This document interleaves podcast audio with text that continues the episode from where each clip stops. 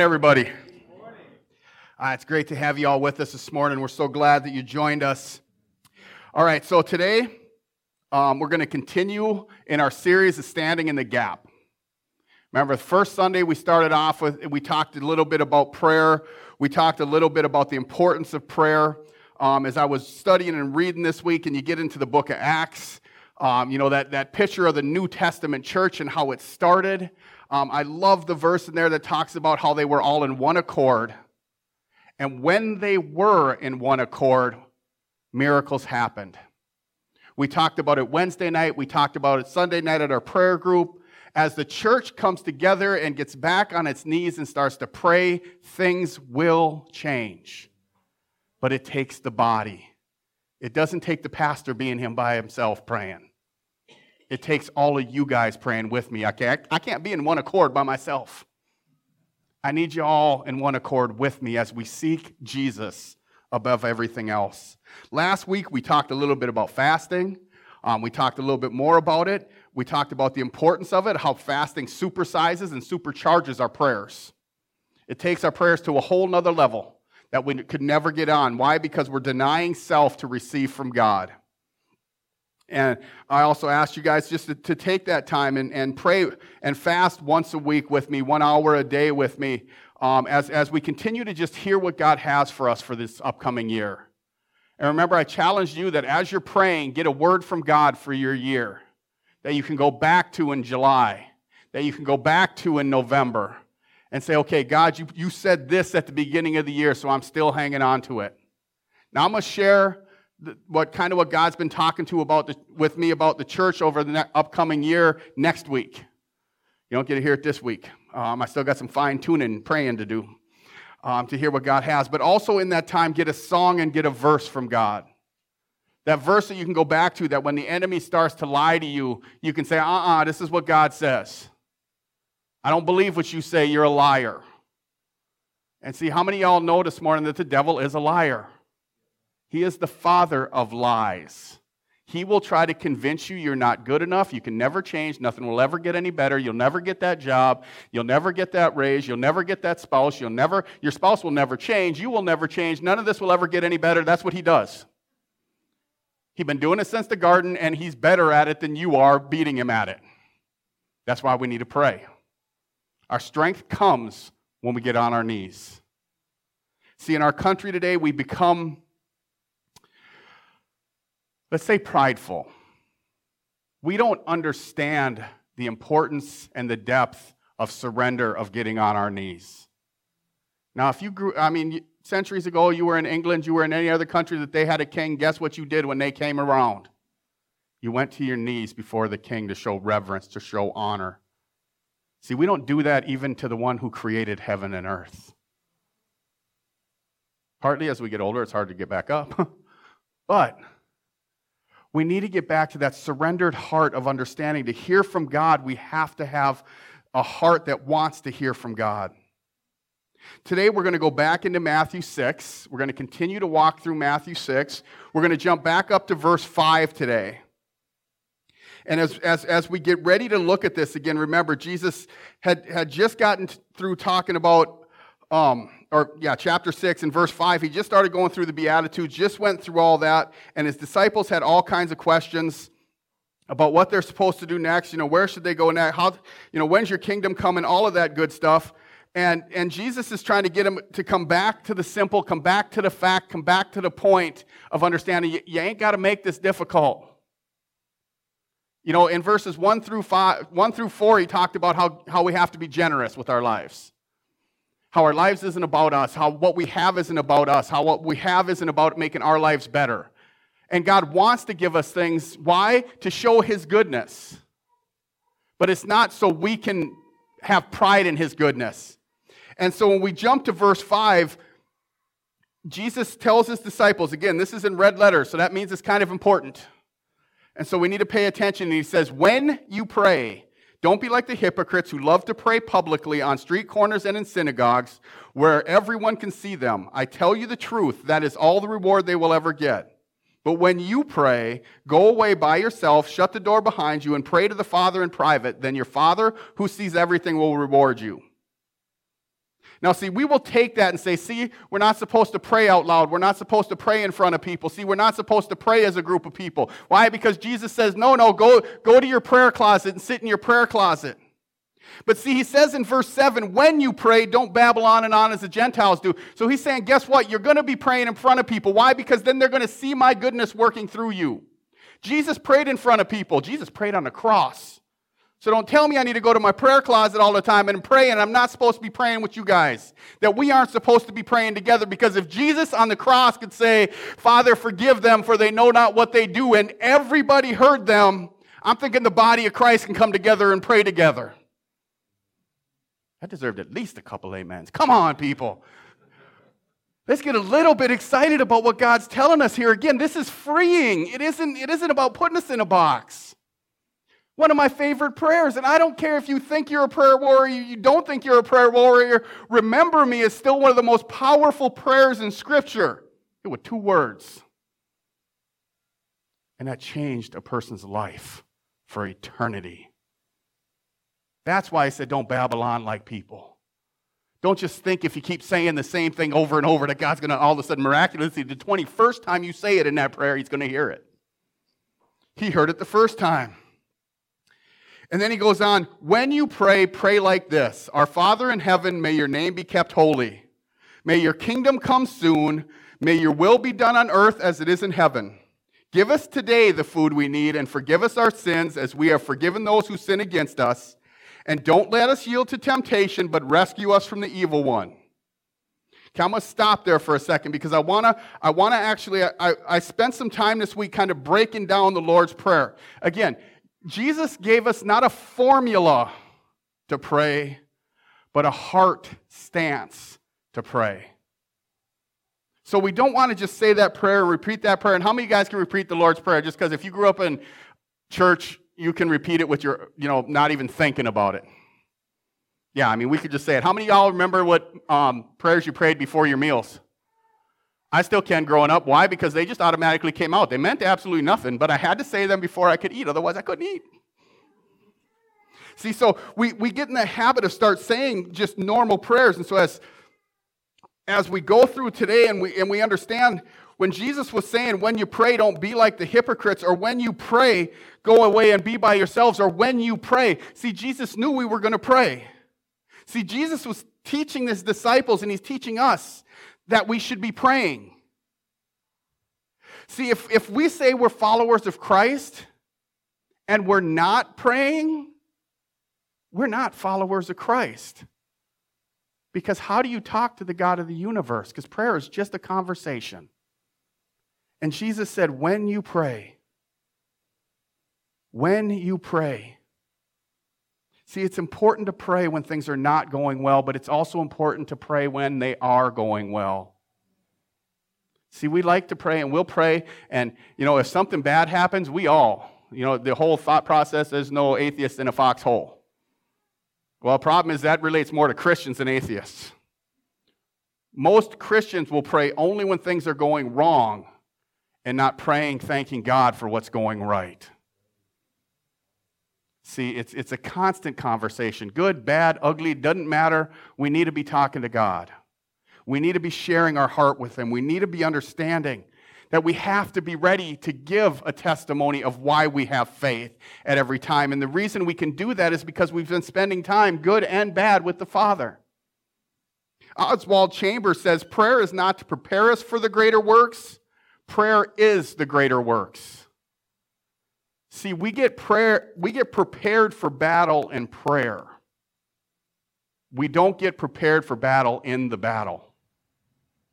So if we want to face strongholds, if we want to see breakthroughs, if we want to see things change, it starts with a decision today to say, I'm going to get on my knees, I'm going to pray, and I'm going to trust God, not what I see to happen.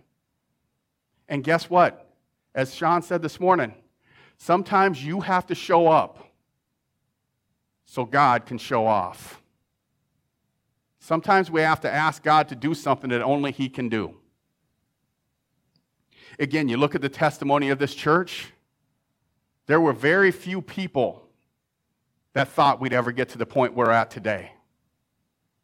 And I am just dumb enough to believe God can do whatever He wants. Again, not my job to be fruitful, that's His. It's your job to remain faithful. That's your job. See, there's always a job if we want to see God move. Leonard Ravenhill said it this way prayer is not the preparation for battle, prayer is the battle. And Ephesians 6:12 says, "For we are not fighting against flesh and blood enemies, but against evil rulers and authorities of the unseen world, against mighty powers in this dark world, and against evil spirits in the heavenly places." See, prayer is our shield for defense, but it's also our weapon of offense. Because we start praying for what we want to see God do, not what we see happening. God, you said we can have a breakthrough. God, your word said I'm victorious. God, you said your, your word says I am more than a conqueror. You, your word says I'm a new creation. Your word says I've been forgiven. See, we start proclaiming what God says, not how we're feeling, because our feeling is going to lie to us. And so we start praying, okay, God, this is what you said. You said, if I come to you, you will forgive me of all my sins. You will wipe me as white as snow, and you will make me a new creation. You have said, I'm the head, I'm not the tail. You said, I get to move forward and take every step I take, you says, You're going to be with me, and I can take this for you, God. And so we start proclaiming what God says over our lives, and that happens in our prayer times with God. It doesn't happen when we all of a sudden say, Okay, I got to pray today because my, my wife is just angry today, so I got to pray for her. First off, pray that you understand why she's angry, because most of the time I don't know. So I'm like, okay, God, help me understand what's going on. Because again, I would rather hear the heart of what's being said than the words that are coming out the mouth. Because if we can learn to listen to the heart of people as we listen to the heart of God, we start to hear the words as, as they're meant to be said. Because what's that old saying? Hurt people hurt people. But forgiven people forgive people. And so we learn to start listening and we, we learn to start doing that in prayer. See, you are equipped for the battle, whatever battle you're facing, through the power of prayer this morning. Whatever's going on in your life can be overcome through the power of prayer. And that may be you, not just you praying by yourself, but where two or three are gathered in my name, there I am in the midst of them. There I can show up. Because, see, I can live with a lot of hidden sin if I just pray with God. But if I start confessing it and ask somebody else to pray with me, all of a sudden it gets open and I'm in free. I can go to freedom mode. And so we start praying together. We start coming together. And see, as, as we go through and we pray without ceasing and we feel the urge to do more, and yet God has not directed our steps to do anything specific, specific, what we need to do is we need to remain in prayer. See, that first week in prayer, I got, I got really nothing from God on what do you want to see coming this year? But then last week, what he did with me last week is I continued to just say, okay, God, I still got nothing. I have no idea what you want me to do. I have no idea where you want us to go. I, I just don't get it, but I'm, I'm, I'm going to remain faithful and I'm going to continue to listen for your word. And all of a sudden, he took it off. Hey, take your eyes off what the church needs to do this year and let's see what you need to do this year. And as I started saying, okay, God, how are you going to stretch me this year? Guess what? All of a sudden, the stuff for the church started coming into view. Because He's going to take us as the church and change us to become the church He needs us to be. We don't become the church until we are the church. And see, the church is in this building.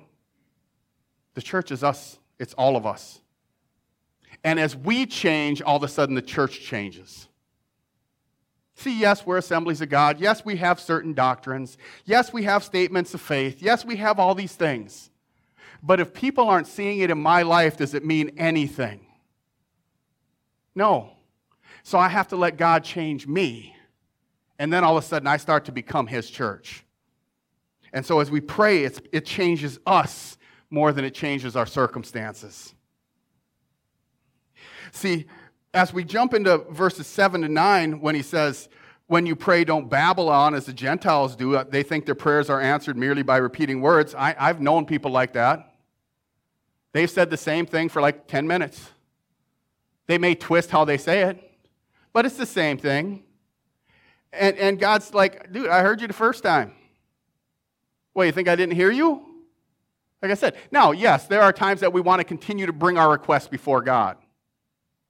But now that lady that, you know, when you read about it in the, in the Bible with the woman who came to the unjust judge, She didn't stand there for a day badgering him. She kept coming back every day badgering him.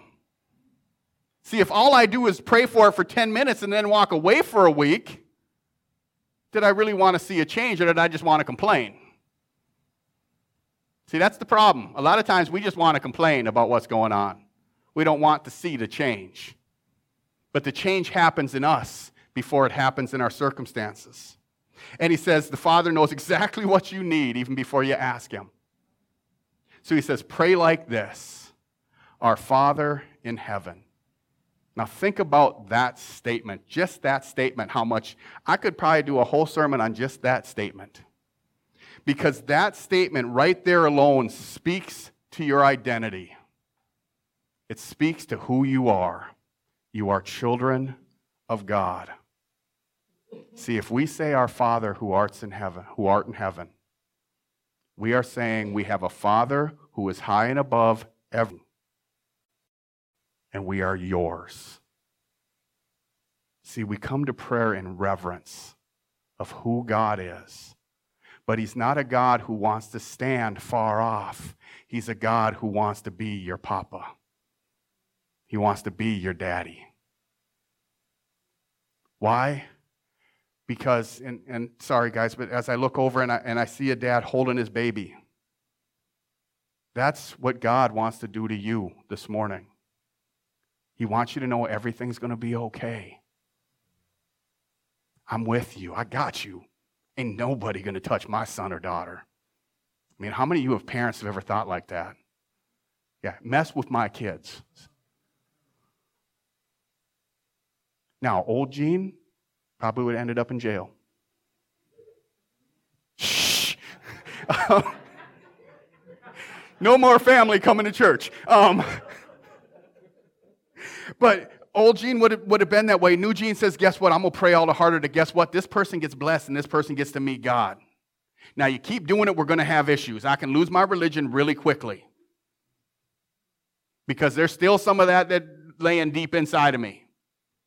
But see, I would prefer to see God move than me move. Why? Because God's got a bigger stick than I do. So I say, Daddy, take care of this.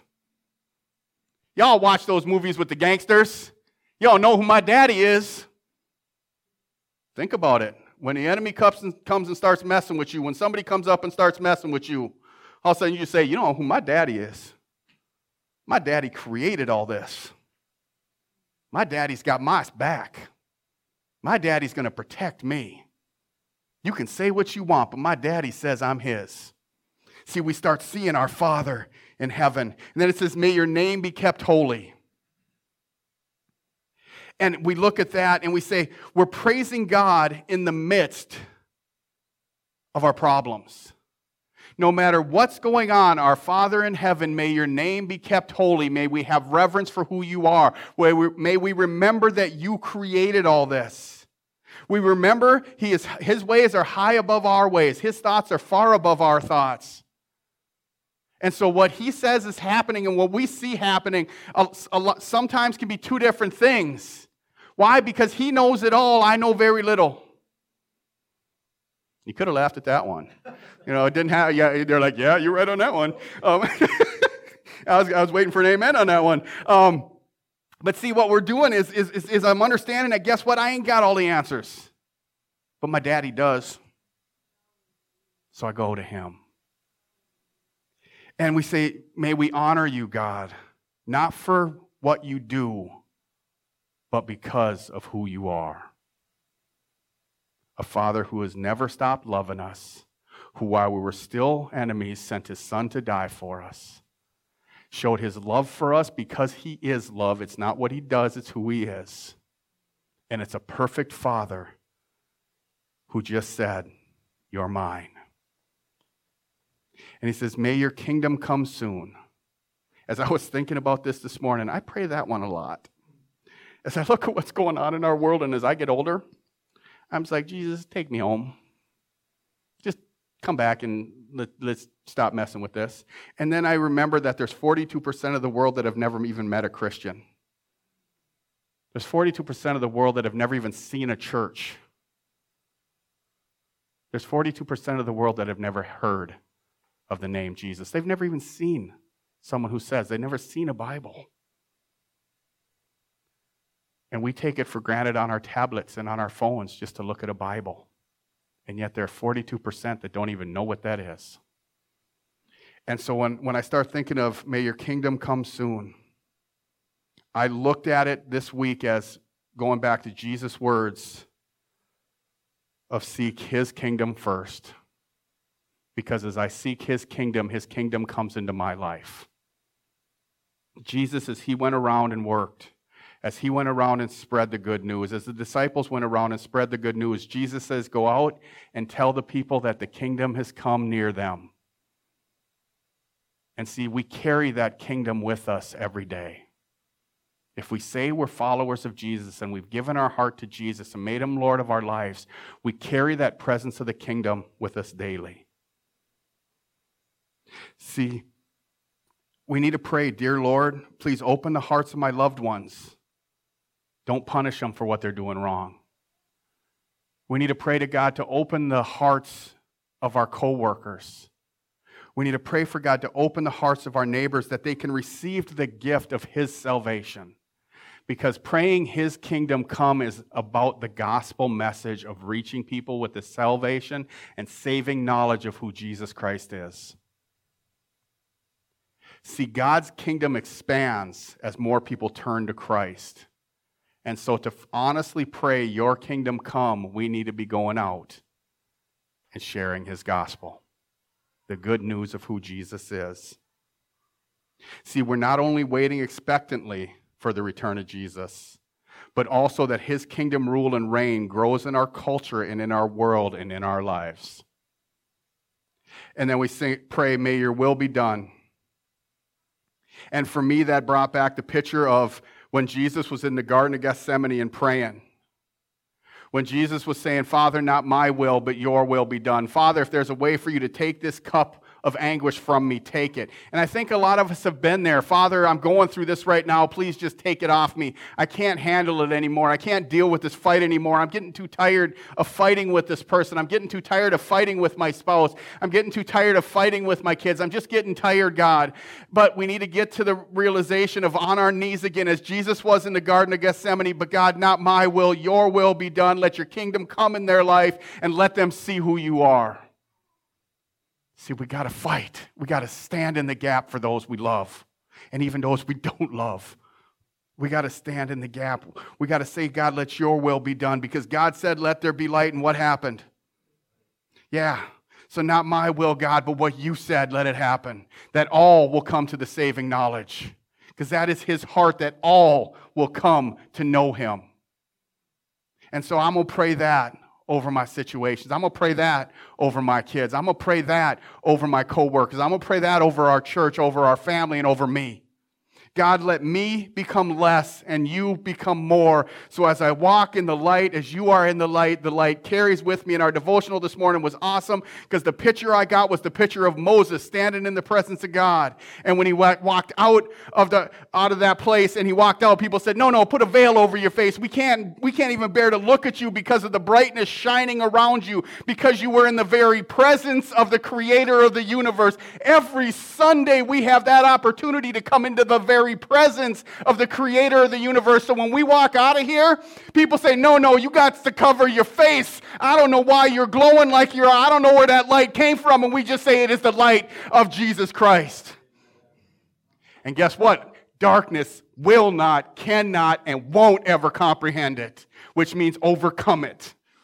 It doesn't mean just understand it, it means it ain't got a chance. See, I'm more than a conqueror through Christ. And then we say, on earth as it is in heaven. See, earth talks about our flesh, heaven is talking about our spirit. We're asking God as I seek Him first and I deny my flesh and I focus on working in and for Him working in and through me to produce a fruitful life in me.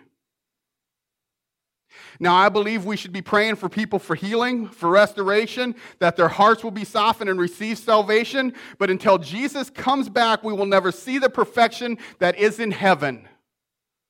So I'm going to continue to pray. I'm going to continue to do what God says, asks me to do. I'm going to continue to pray for people to be healed. I'm going to continue to see salvations, but until Jesus comes back, heaven will not be fully revealed. I, I throw that out there because there are some places that say we can bring heaven to earth.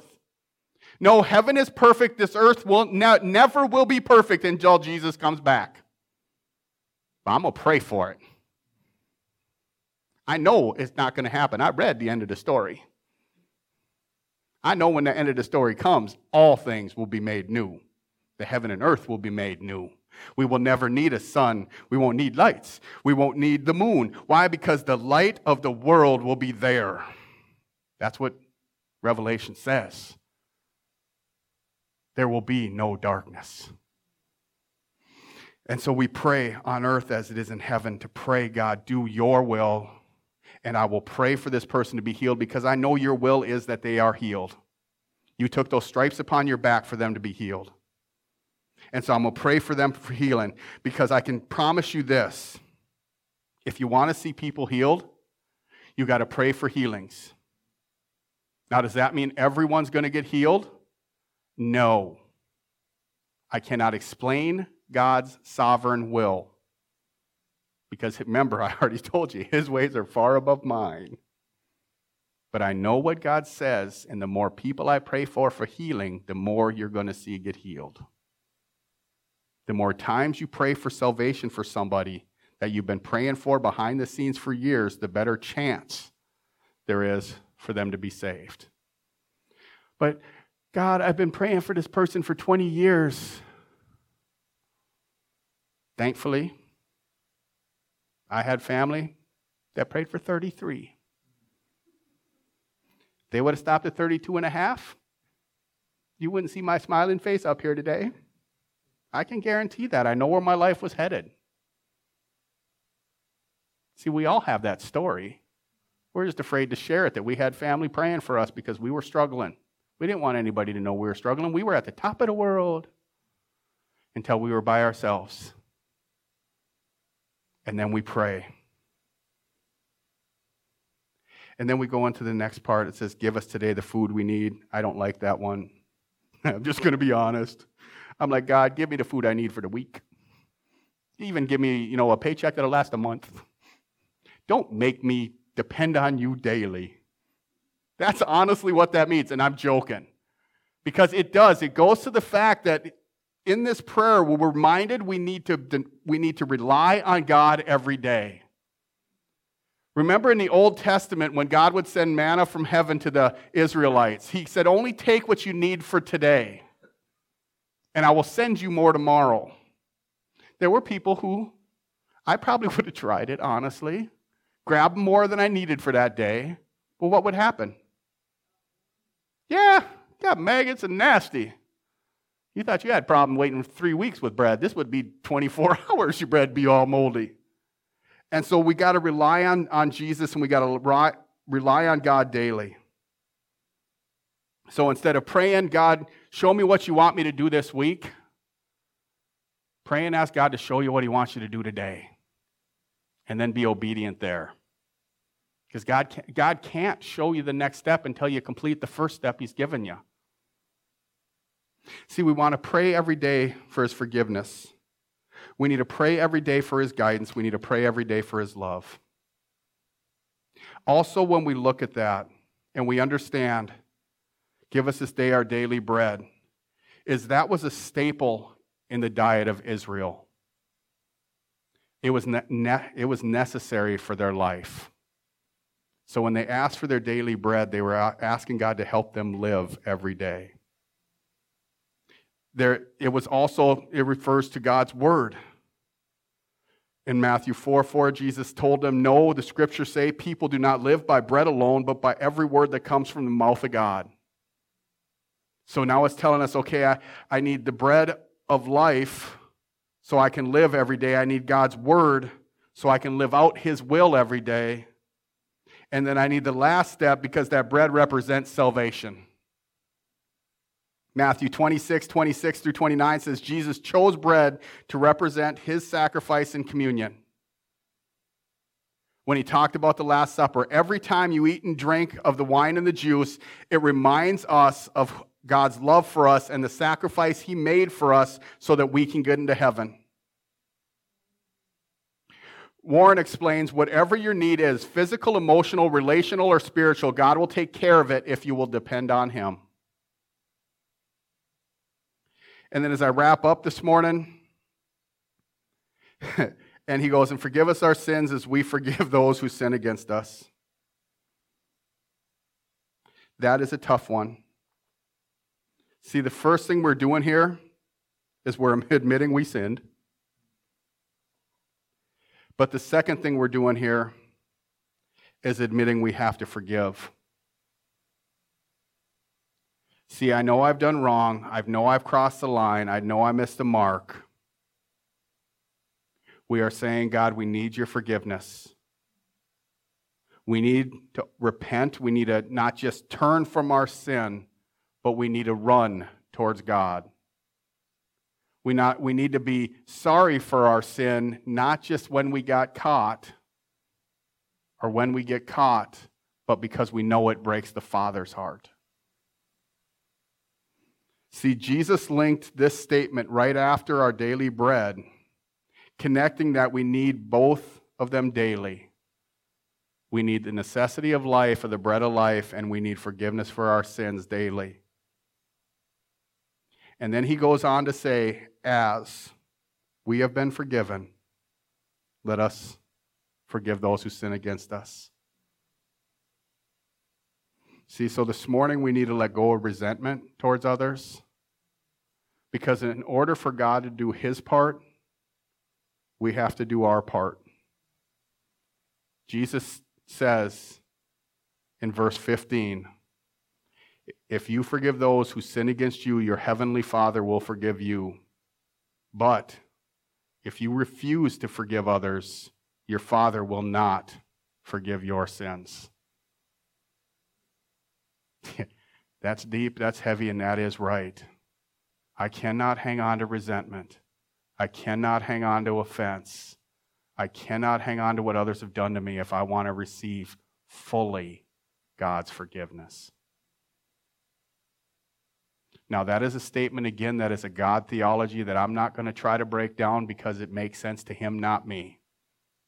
Because my flesh is going to say, okay, if I don't forgive, forgive others, that means I can't be forgiven, so can I get to heaven? Don't go there. Ask God to help you forgive others so you can have a clean mind. Lord, create in me a clean heart. See, Jesus wants to wipe your slate clean. And for some of us, He has forgiven us for what we've done, but we've been hanging on to unforgiveness. And we need to take time this morning. Hayden, if you want to come forward. We need to take time this morning and say, God, if there is any unforgiveness in me, help me forgive it this morning. Don't walk out of here. Again, it's, it's freeing. It's not we struggle a lot of times with forgiveness because we think if we forgive that other person that it now makes everything they did okay. That's not forgiveness. Forgiveness is saying, I'm not going to let what they did hold on to my life and make me a captive to what they did. I want the freedom from it. I need to be set free. And if God leads it where you can you see that person again and you have a conversation with them again and you say, "Hey, I forgive you for what you did." See, my history when I started praying about it and I started looking, why do I act the way I do? Why do I do some of the things I do? What's gone on in my life? And I talked to my uncle about it, and there were things that happened in my family when I grew up that I was holding resentment towards that I didn't even know I was holding resentment. Because it's my family. But it was it was deep in my heart. Search my heart and know me, God. Reveal anything in me that's contrary to your ways. And as I did that, there were things that I had to forgive. Now, I couldn't forgive that person anymore because they had passed away. What do you do? You sit down, you write a letter, you give it to God, your heavenly daddy, who said, Nah, I make all things new. So this morning, it doesn't matter where you came from, it doesn't matter the hurt you've gone through. Your Father wants to wrap you in His arms and let you know it's all going to be okay. But start by asking to forgive others who have hurt you.